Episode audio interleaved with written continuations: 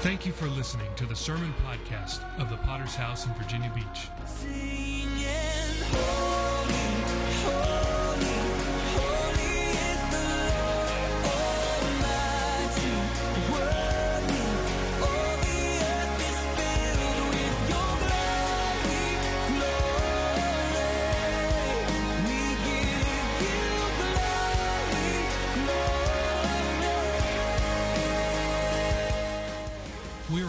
Church with a worldwide vision for winning souls, making disciples, and planting churches. We're a Pentecostal church affiliated with the Christian Fellowship Ministries. We hope you enjoy today's sermon.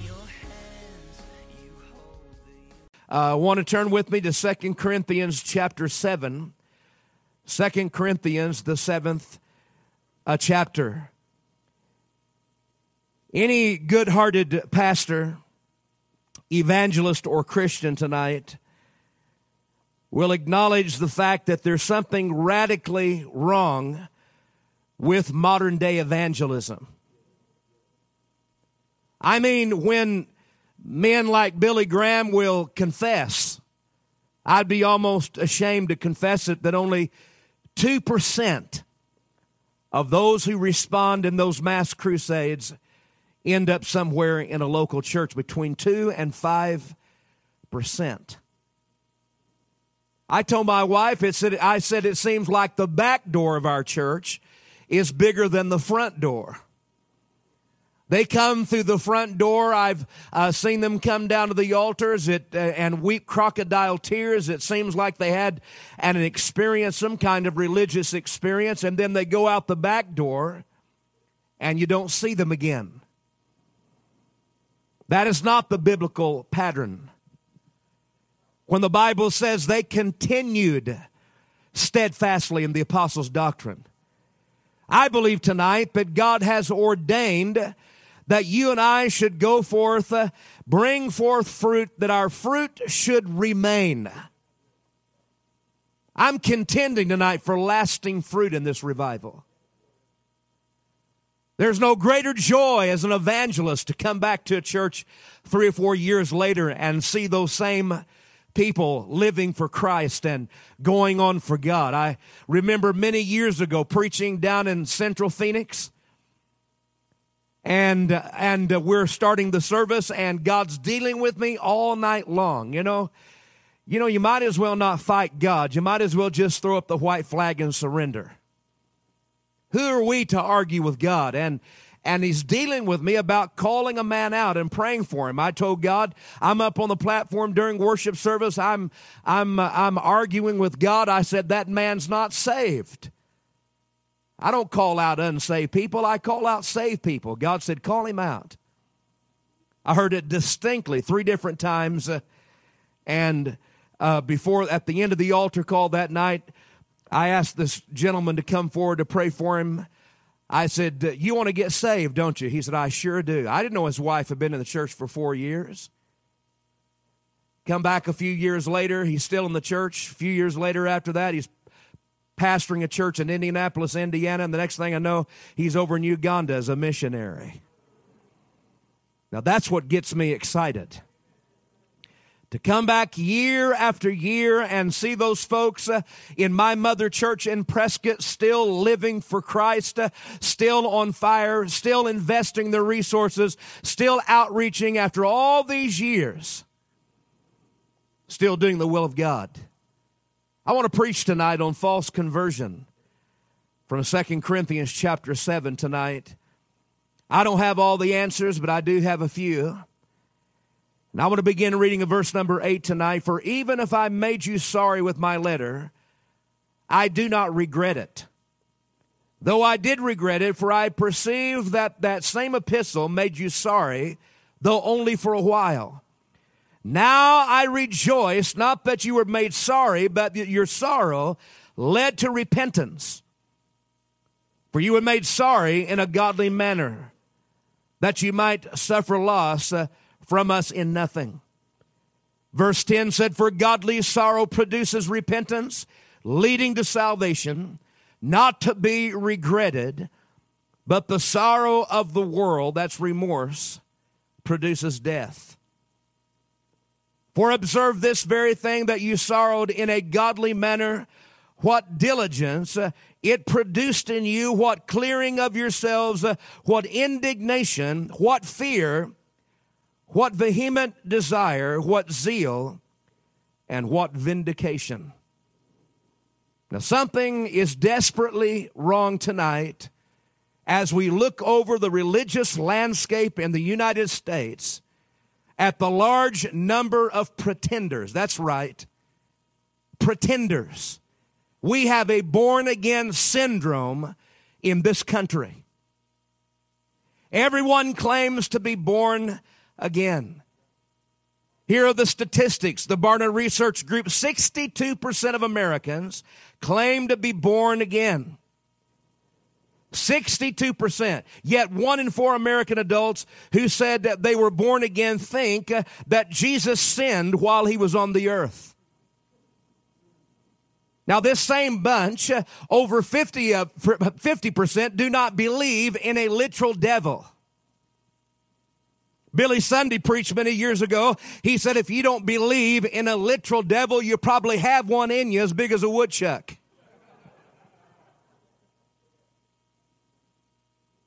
I'm not going to mention names tonight, but Carlton Pearson said that everyone's saved, they just don't know it yet. Well, I beg to differ. Because this Bible said there's a heaven to gain and a hell to shun, and you're not going to live here forever. You can get up in the morning in your spandex uh, and be out at 4:30 jogging and get run over by a semi if God calls your number. I've read of people who choked to death on their grape nut flakes. I've buried skinny ones and fat ones, uh, tall and short, uh, every variety, every race. Uh, listen, I've got the statistics tonight. I looked it up. 10 out of 10 are going to die. And you're only one heartbeat away tonight from eternity. Life is too short.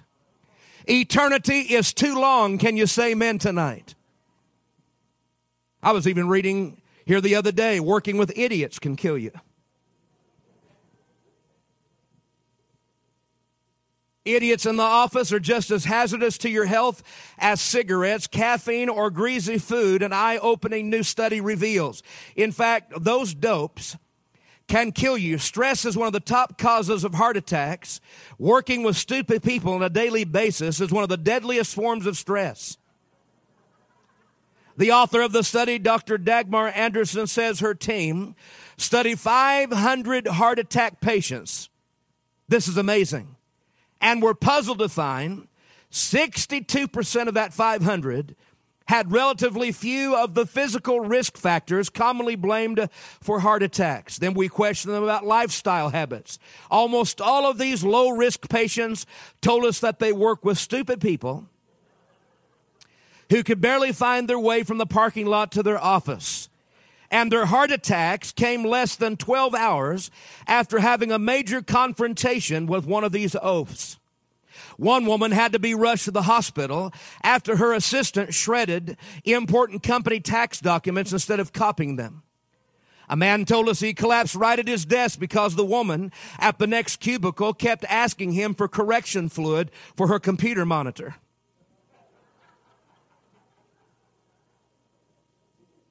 Even stupidity, stupidity can kill you. You can cut back on smoking or improve your diet, Dr. Anderson says, but most people have very poor coping skills when it comes to stupidity. They feel there's nothing they can do about it, so they just internalize their frustration until they finally explode. Stupid coworkers can, can also double or triple someone's workload, she explains. Many of our subjects feel sorry for the drooling idiots uh, that they work with, so they try to cover for them by fixing their mistakes. One poor woman spent a week rebuilding a client's record because the clerk put them all in the recycle bin of her computer and then emptied it. She thought it meant the records would be recycled and used again. We're talking about eternity tonight. We're talking about eternal souls. The book, The Day America Told the Truth, 91% lie regularly at work or at home. 86% lie regularly to parents. Uh, 75% lie, 75% lie regularly to friends. Uh, a massive 92% in America own a Bible. 11% read it daily. 90% of Americans pray, but 87% do not believe in all the Ten Commandments. Here's one organization 61% believe that premarital sex is not morally wrong. In 1995, a youth leader magazine stated more Christian teens watch MTV each week, 42%, than non-Christians, 33%, according to a Barna Research Group survey of evangelical teens. Something is radically wrong tonight on the religious landscape in America. We need to see real conversions. I'm talking about people who get the goods.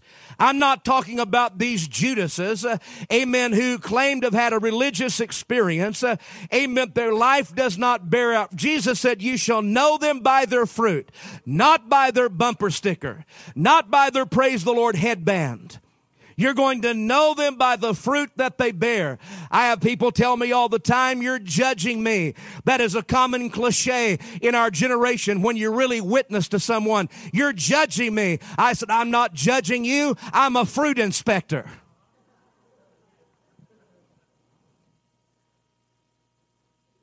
I want to consider with you, first of all, one of the reasons why we're seeing so many false conversions is because of a faulty presentation of the gospel. We have suffered in this country in the last 100 years. We are entrenched in traditional evangelism that we don't equate real life uh, with a message that we preach. You know what the commonplace message is in so many pulpits in America? The commonplace message is come down and receive Jesus and add him to your life. And he will enrich and make your life fuller. Now you're going to be hard taxed to find that kind of message in the Bible tonight. Not one of the apostles. Neither did Jesus Christ, uh, amen, uh, uh, preach a gospel that says if you'll come to Christ, uh, you'll get a better life. What's missing? Matter of fact, you, are going to, if you uh, see, if you look at the Word of God, you're going to find that none of the disciples uh, were ever telling sinners that God loved them, uh, had a wonderful plan for their lives. History tells us the fate of the apostles. Philip was crucified in Phrygia. AD 54. Barnabas was burned to death in Cyprus at AD 64.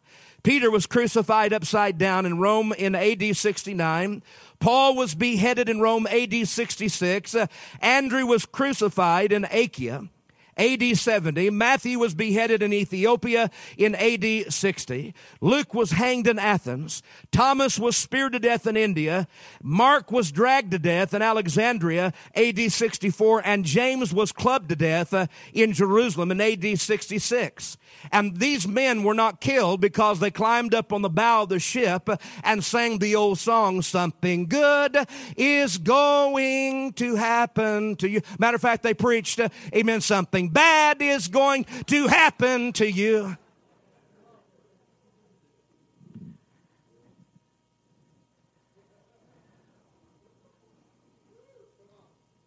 Come down and receive Jesus, and He'll enrich your life. It's what's being proclaimed, and we wonder why we have so many faulty converts, why we have so many false conversions in this country. We are a fellowship of preachers. I said, We are a fellowship of preachers. This is not a teaching ministry per se. We are a preaching ministry for a reason. God has chosen the foolishness of preaching to save them which are lost. I want to tell you tonight, it's so wonderful to be a part of a preaching fellowship uh, that's contending for the souls of men. And if the world's going to be saved, it's going to be saved through the preaching of the Word of God, the convicting power of the Spirit of God behind preachers. I thank God for men. I thank God that we've broken the curse of the feminine spirit and God has raised up men in this generation that will open their mouth and turn that beefy tongue loose loose uh, and say, bless God, you're either going to get right or you're going to get left. You're going to turn or burn. Thank God for preachers. James chapter 4 said he resists the proud, gives grace to the humble. Never once do you read in the four gospels the Son of God give the good news to the proud. Not once do you find him preaching good news to the proud, the arrogant, or the self-righteous. Jesus and Paul always preached uh, the law of God to the proud and arrogant and grace to the meek uh, and the humble. With the law, we should break the hard heart, uh, and with the gospel, heal the broken hearted. The Bible says without the law, there could be no knowledge of sin. The book of Romans chapter 7 tonight.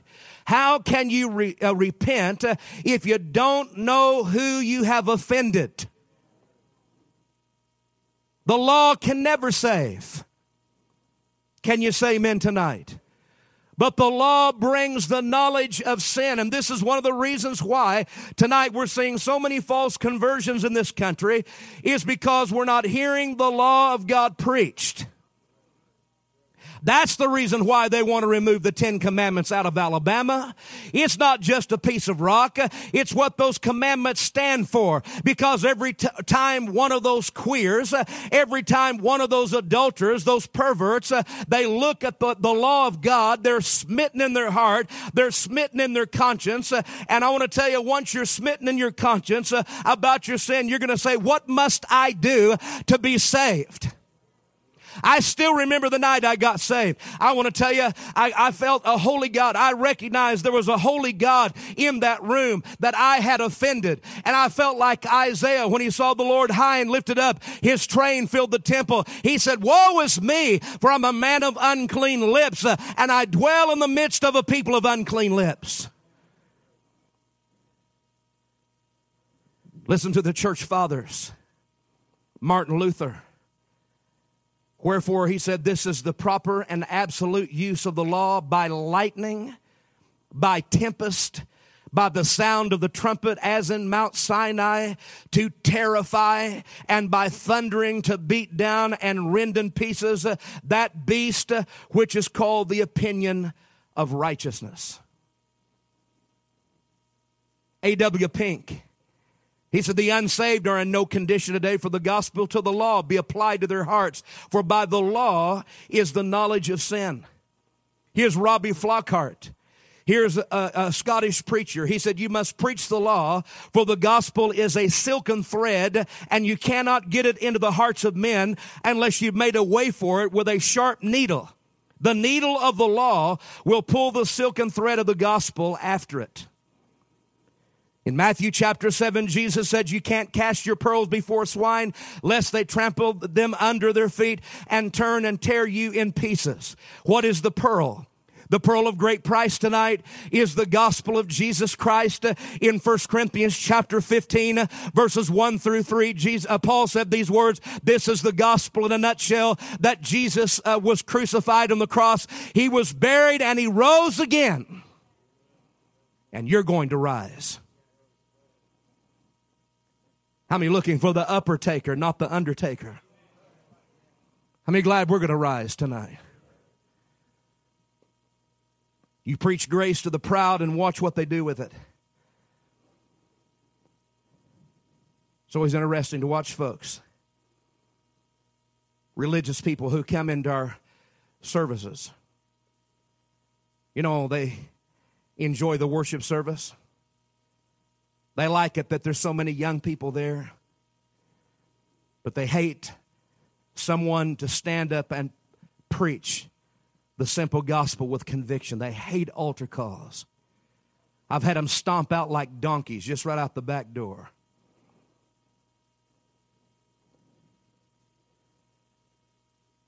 They didn't really like our church because, first of all, we had too many ethnics. They said, well, at least the pastor's white. Then they meet my wife and lose the victory. In our churches, we have too many unexpected things going on in the service. They don't like that either. Because every once in a while, a wino gets by the ushers. They want it nice and sanitized. But this is dirty business. We're dealing with sinners. You want, the, you want the, the stall clean? Then keep the oxen out of the stall. You're going to deal with some really messy issues. They're going to put gum underneath the chair on the pews. Their kids are going to miss the toilet in the men's bathroom. I can guarantee you that. There'll be a few overflows. That's what it means to reach sinners. Sinners have problems. We're called to reach problem people. And if we would think back just a few years, we were also problem people. Hardly could chew gum and walk at the same time. We've been saved a few weeks, a few months, and now we have absolutely no tolerance for people with problems. That's not what I'm talking about. I'm not talking about sinless perfection. I'm talking about repentance that God can work with. I can go a long way with a, with a new convert that he may be struggling. I still remember the first time I gave my testimony, a cuss word slipped out. I said, Sorry, Pastor, and I just kept on testifying. I went out and bought me a big old wooden cross. They didn't say nothing to me for a while. I was proud of that big wooden cross. And I came to church with a family Bible. I'm telling you the truth. That thing weighed about 15 pounds. I'd have to walk down the center aisle on one hip carrying that thing in. And those old converts would be punching one another. Look at him. I wanted everybody to know I was reading the Bible. Later, for those little Christian Workers New Testament that you hide in your hip pocket. I brought a family Bible.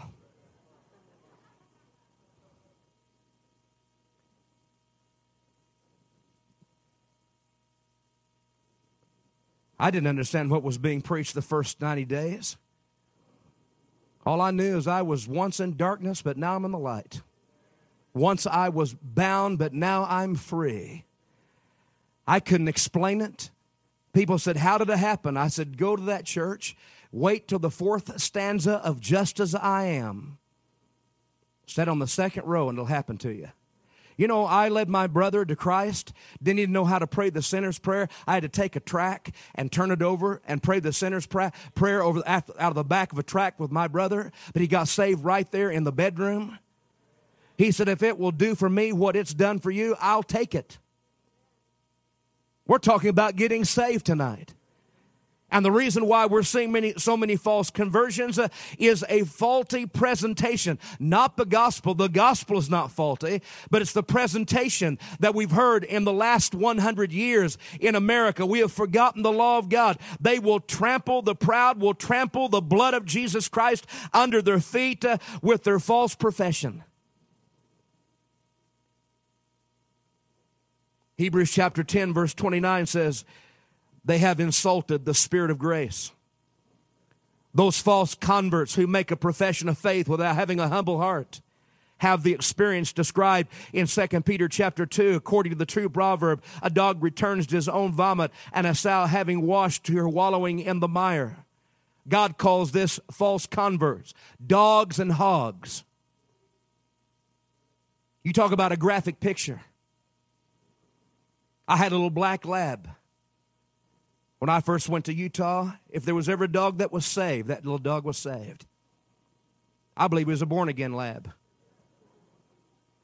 I love that little dog, but he had a bad habit. I'd take him around in the car and he'd get car sick every time. I'd pull up in the front driveway. I said, Well, I have to go clean the mess out.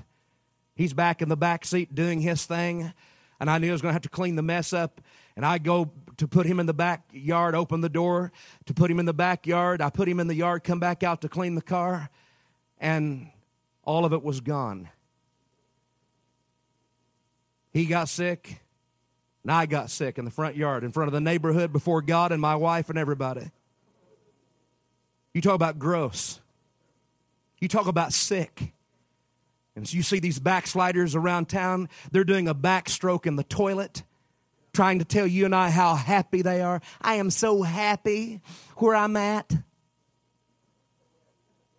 Like they've been brushing with preparation H. Most miserable people in the world are backsliders. Are you with me? God has done so much for us. What's missing in the preaching in America many times is repentance. No wonder we have so many come through the altars in modern America. The false convert has never crucified the flesh uh, with its passion and desire. Secondly, tonight, modern day evangelism fails to mention the fact of Judgment Day. Whatever happened to hell? That's what I'd like to ask. Whatever happened to eternity? Here you got sinners advertising on television near death experience. Just the fact that it was a near death experience means they didn't die. It's a fearful thing to fall into the hands of a living God. Here is USA Today 52% of adults are certain there's a hell, 27% think there might be. 48% believe it's a real place where people suffer eternal torment. 46% say it's an anguished state of existence rather than an actual place you wish. And 6% don't know. Many have concocted their own theories about hell. Comedian Woody Allen once said, Hell is Manhattan at rush hour. Isn't that sweet? If Woody Allen doesn't get saved, he's going to split hell wide open. Listen to what he goes on to say. There's no question there's an unseen world. The question is, how far is it from Midtown and how late does it stay open? Well, isn't that sweet? Here's Willie Nelson on public TV. I'll never in my life ever go into another gospel preaching church. You know what he's mad about? Some little Baptist preacher faced him off one time and said, Willie, if you're going to teach our kids in children's church, you're going to stay out of the bars and the honky tonks on Saturday night. You understand me? And if you don't like it, leave. I'd like to take that Baptist preacher out to a chicken dinner tonight. There's no such thing as Pentecostal pimps, Pentecostal prostitutes. Hello? A generation where everybody is saved. Everybody's born again. Born again movie stars. Born again professional athletes. Because they received Jesus somewhere. Well, that's wonderful that you received Jesus. The question is, has there been a change? Can you remember the day that it happened to you? It's just as real to me tonight as if it happened yesterday. It is so real. Amen. I walked into the church going due south on an eight lane highway and a little preacher pointed his finger at me and preached the word of the living God, preached to me the gospel, uh, preached repentance unto me. And i I've never lost the wonder. Hallelujah. I was changed. I didn't get religious. I didn't join the church. I've had people say I'm a member of the church. I shook hands with the preacher and signed my name to a card. You might as well shake a donkey's tail and sign your name on a barn door. Jesus said, You must be born again. Whatever happened to judgment? What a fearful thing to know that everyone in this place tonight is going to stand before God. You're either going to meet him as your Savior or you're going to meet him as your judge. Acts chapter 17 verse 31, truly these times of ignorance God overlooked, but now, now commands all men everywhere to repent because he has appointed a day on which he will judge the world in righteousness. Listen, friend, you may miss your doctor's appointment. You may miss your dental appointment. You may forget your luncheon appointment, but one appointment you will not miss. And that's with God.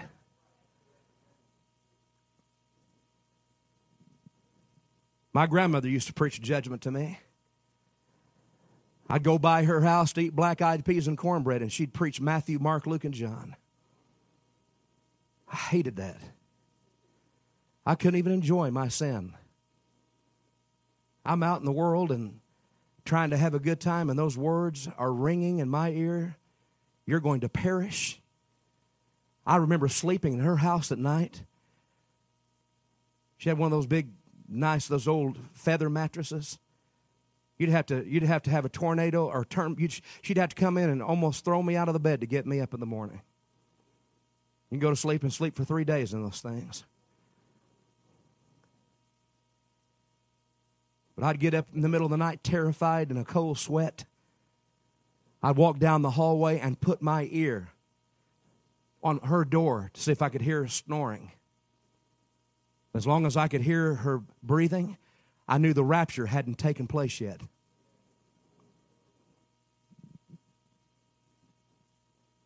She got saved in an old Methodist camp meeting. That's before the Methodists started ordaining homos. That was before the women's lib liberation. These are old time Methodist preachers, saved in a camp meeting, in a brush arbor meeting. She called them, she said, You know what they're called? They're called mourning benches. I said, Mourning. They would come down and repent. What they were was just simply altar calls. There were benches where people would come down and mourn over their sin. She said you could hear them past 11 o'clock at night as we're going home in a wagon. Going back home, you could hear those people, amen, still calling out to God in repentance. They'd get so happy, they'd jump up, put their hands up, get them hung up in the chicken wire in the ceiling. Now we're so sophisticated. Everything's high tech. Now technology has replaced Holy Ghost preaching, laser light shows the power team came. You broke a bat over your knee. Isn't that powerful?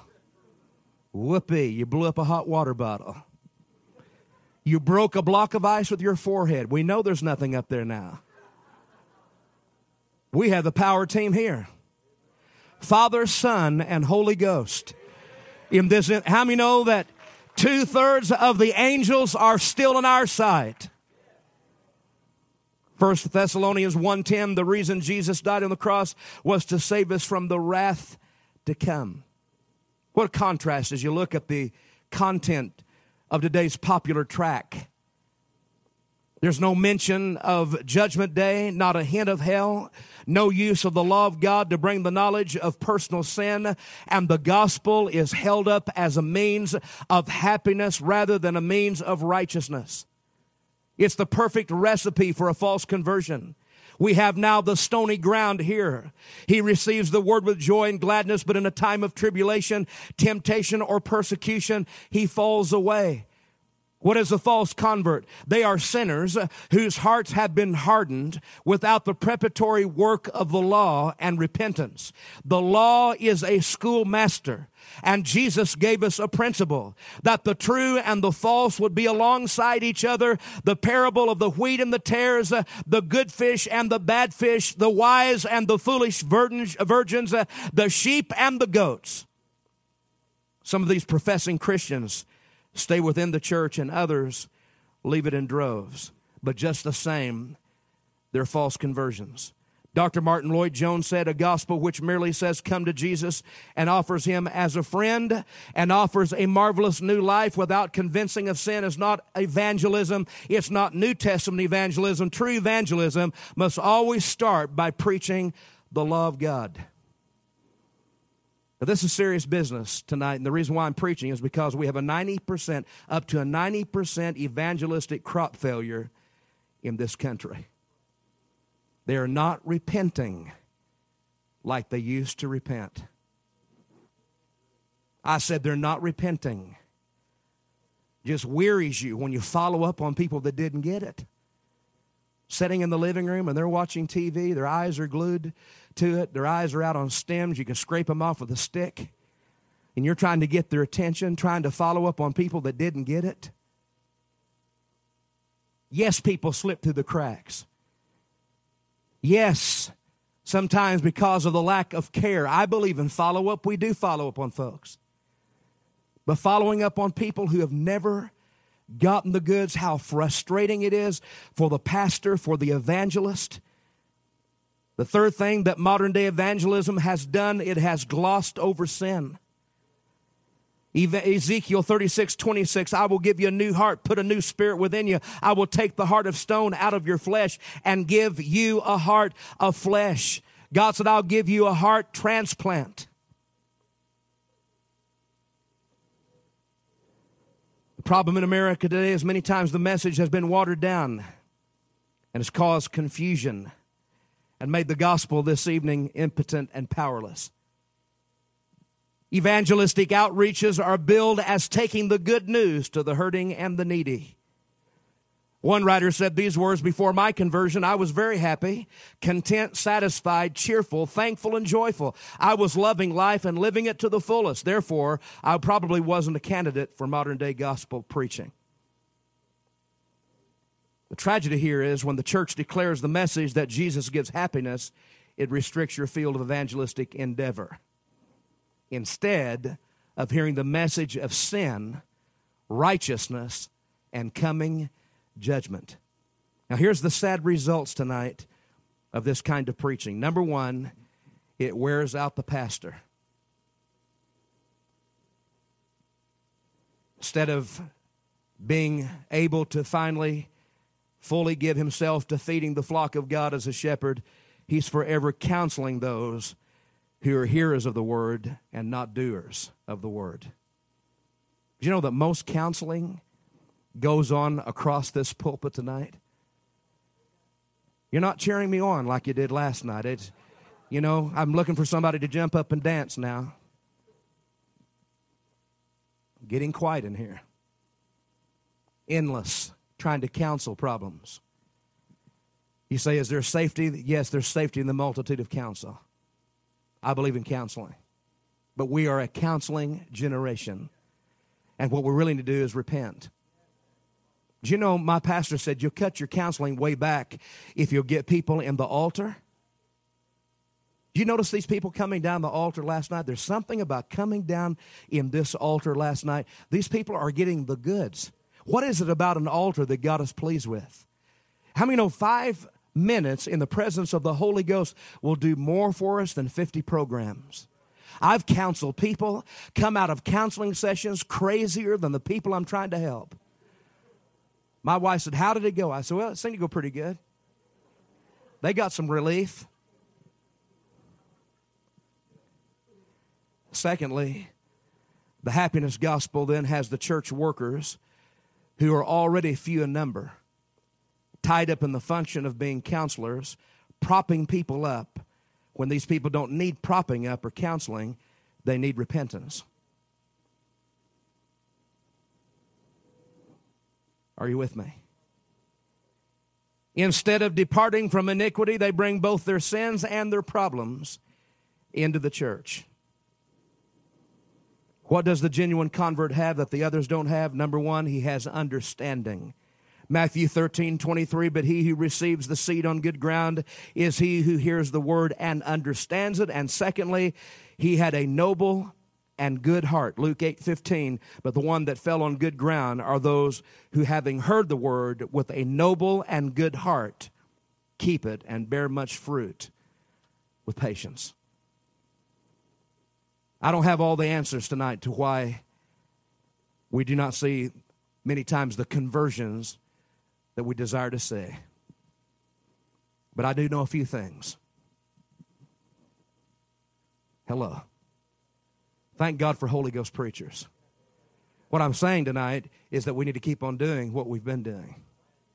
We don't need to change in midstream, trying to find a better way. Here's the Gospel of Luke, chapter 10, and the young rich ruler comes to Jesus. What must I do to have eternal life? You and I would have pulled out the convert card and signed him up and then sent him around through the full gospel businessman circuit so he could give his testimony how he can be a millionaire and have Jesus too? You know what Jesus said? You got a problem, buddy. Your problem is covetousness. He didn't get him, he didn't let him off the hook. He said, You got a problem with money. That's your problem. And the Bible said he turned around and walked away sorrowfully. And you don't find anywhere in the four gospel Jesus chasing him down the road, you know, trying to find a better way to get him in. What a generation we live in. What week. What sometimes I think we really need is just a good old fashioned persecution craze. Shake a few things up here. Are you with me? Put some iron in our soul.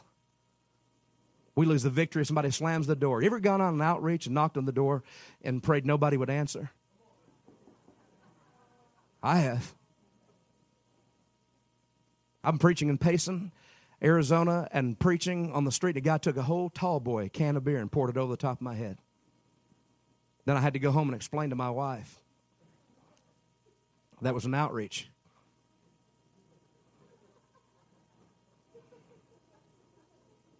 I said, I ought to just whip you right here. I said, You're a backslider, aren't you? And he just broke down and started weeping. Prayed the sinner's prayer with him, and he immediately sobered up. I said, You ought to thank God I'm saved. We need to keep on preaching, folks. Keep on preaching. Keep on doing what we're doing. We need to get a hearing. We show movies. We have outreaches. We have concerts. We do all those things rock and roll, rap, haunted houses, whatever we can do to get a hearing. Here last year in Ogden, they're standing in line in freezing rain just to have the peas scared out of them. Wonderful. 606 people came through. I believe in all those things.